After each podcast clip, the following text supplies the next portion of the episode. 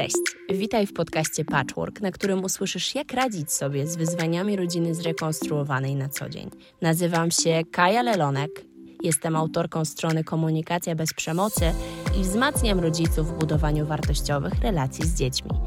Jestem organizatorką konferencji Bliżej Siebie, której patronami są Komitet Ochrony Praw Dziecka oraz Fundacja Dajemy Dzieciom Siłę. Konferencje powstały we współpracy autorytetów psychologii, rodzicielstwa bliskości oraz NVC. Dzięki tym konferencjom wsparłam ponad 350 tysięcy rodziców.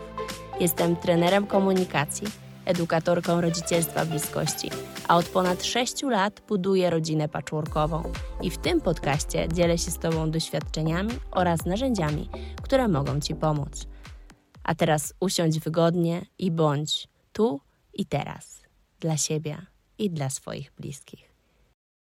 Konflikt lojalności dziecka. Czy dzieci manipulują?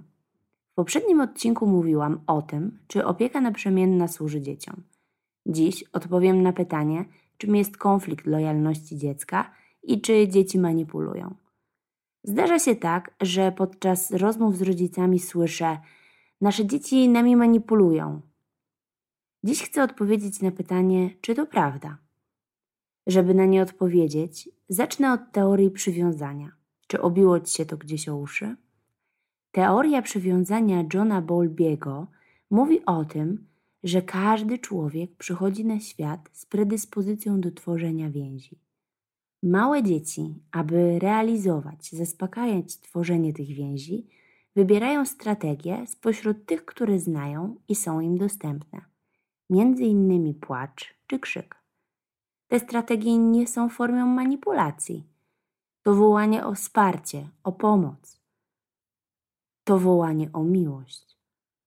Style przywiązania buduje się w dzieciństwie, na podstawie relacji z rodzicami i mają one ogromny wpływ na kształt przyszłych relacji.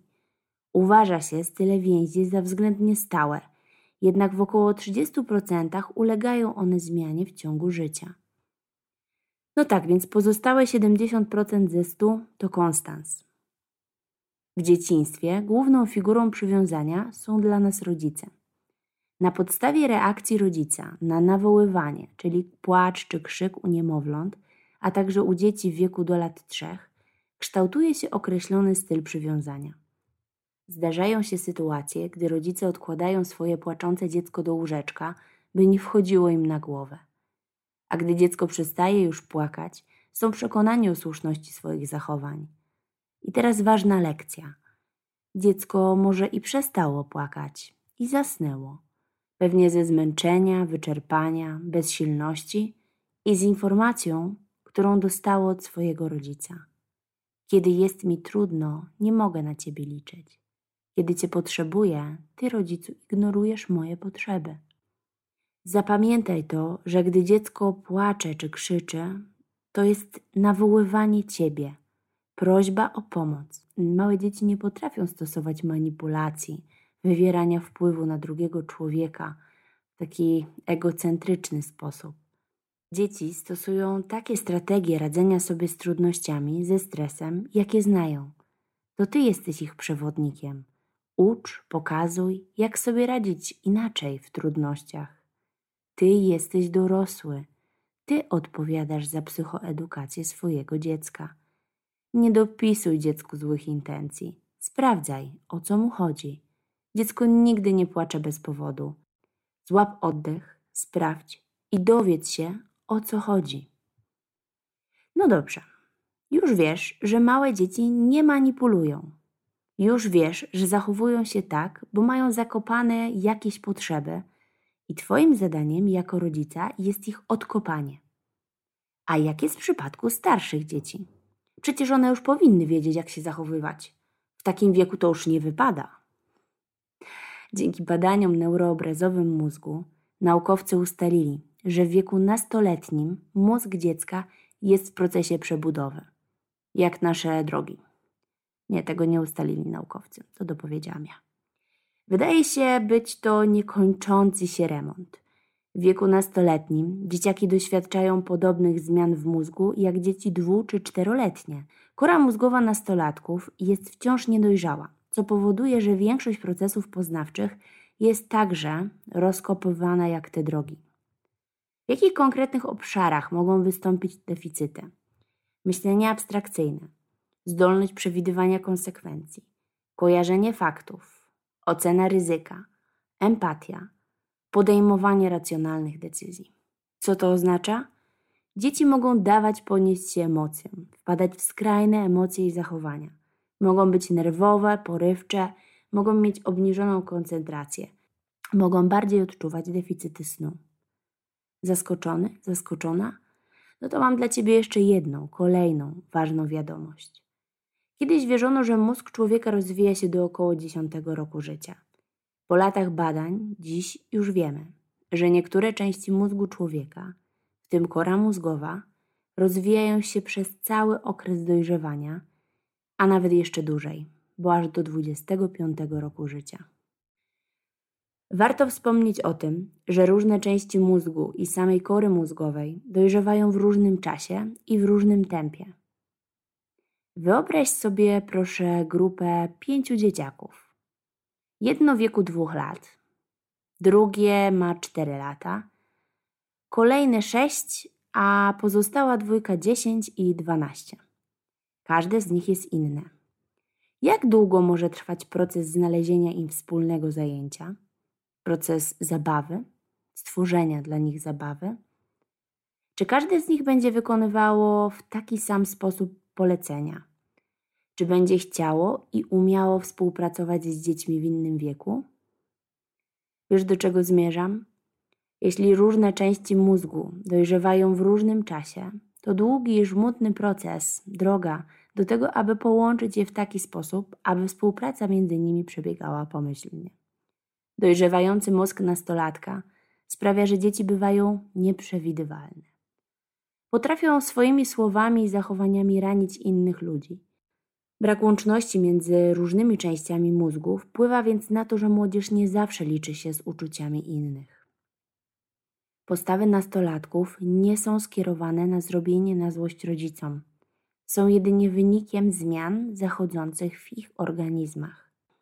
U ciebie połączenia neuronalne w części mózgu odpowiedzialnej za kontrolowanie impulsów, odporność na frustrację, zdolność oceny skutków własnych działań czy przejmowanie odpowiedzialności są już stabilne i wykształcone.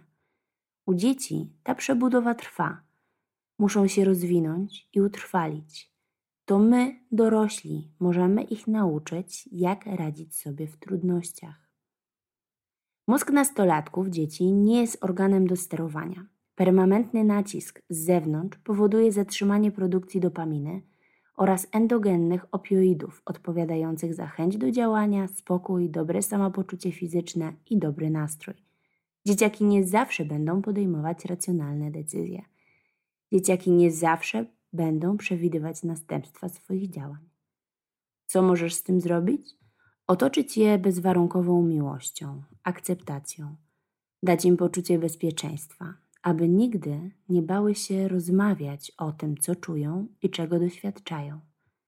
Podstawą jest łagodna i pełna empatii komunikacja. No dobrze, wiemy już więcej o zachowaniach dzieci, o manipulacjach. Teraz pora dołożyć do tego konflikt lojalności dziecka po rozstaniu rodziców. Pewne zachowania dziecka mogą być już dla ciebie bardziej zrozumiałe, bo wiesz już, że w głowie dziecka trwa przebudowa. Teraz do zmian rozwojowych dochodzi jeszcze taka wielka tunelownica, taka maszyna drążąca tunel, i na plac budowy wjeżdżają jeszcze kolejne stalowe kolosy, maszyny budowlane, na których widnieją napisy rozwód rodziców i konflikt lojalności. To nie sam rozwód wywołuje największy stres, a to, co się dzieje dookoła tego rozwodu. Atmosfera, konflikt, to wpływa negatywnie na dziecko i dostarcza dziecku kolejnych trudnych doświadczeń. Co to jest ten konflikt lojalności? Konflikt lojalności występuje, gdy dziecko, mając świadomość sporu rodziców, chce zadowolić oboje rodziców i komunikuje sprzeczne informacje, które w jego ocenie każdy z nich chciałby usłyszeć. Więc uwaga! Gdy myślisz, że Twoje dziecko manipuluje, szukaj przyczyn. Jeśli mówi jedno do ciebie, a co innego do drugiego rodzica, zastanów się, dlaczego to robi. W samej definicji konfliktu lojalności znajduje się odpowiedź. Odpowiedź, która nie skupia się na dziecka potrzebach, a na zaspokajaniu potrzeb rodziców. Jeszcze raz, niech to wybrzmi. Konflikt lojalności występuje, gdy dziecko, mając świadomość sporu rodziców, chce zadowolić oboje rodziców. Co możesz zrobić, aby ograniczyć wystąpienie konfliktu lojalności u dziecka? Rozmawiaj z dzieckiem i słuchaj jego potrzeb. Nie ograniczaj komunikacji z ekspartnerem w sprawach dziecka. Uważaj na komunikaty, jakie wysyłasz dziecku. Nie krytykuj ekspartnera, partnerki do dziecka przy dziecku. Nie podważaj wartości drugiego rodzica. Nie wciągaj dziecka w tajemnicę tylko pomiędzy wami. Nie oczekuj, że będzie kłamać drugiego rodzica.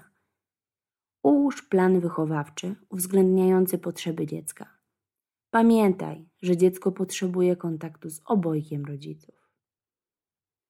Dzisiejszy odcinek podcastu może być dla Ciebie taką otrząsającą lekcją, takim chłodnym prysznicem, takim aha momentem, który pozwoli złapać to, co dzieje się z Twoim dzieckiem.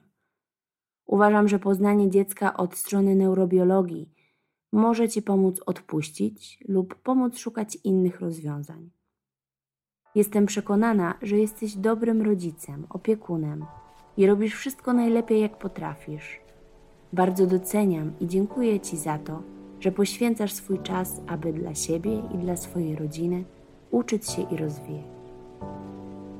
Udanego tygodnia ściskam Kaja.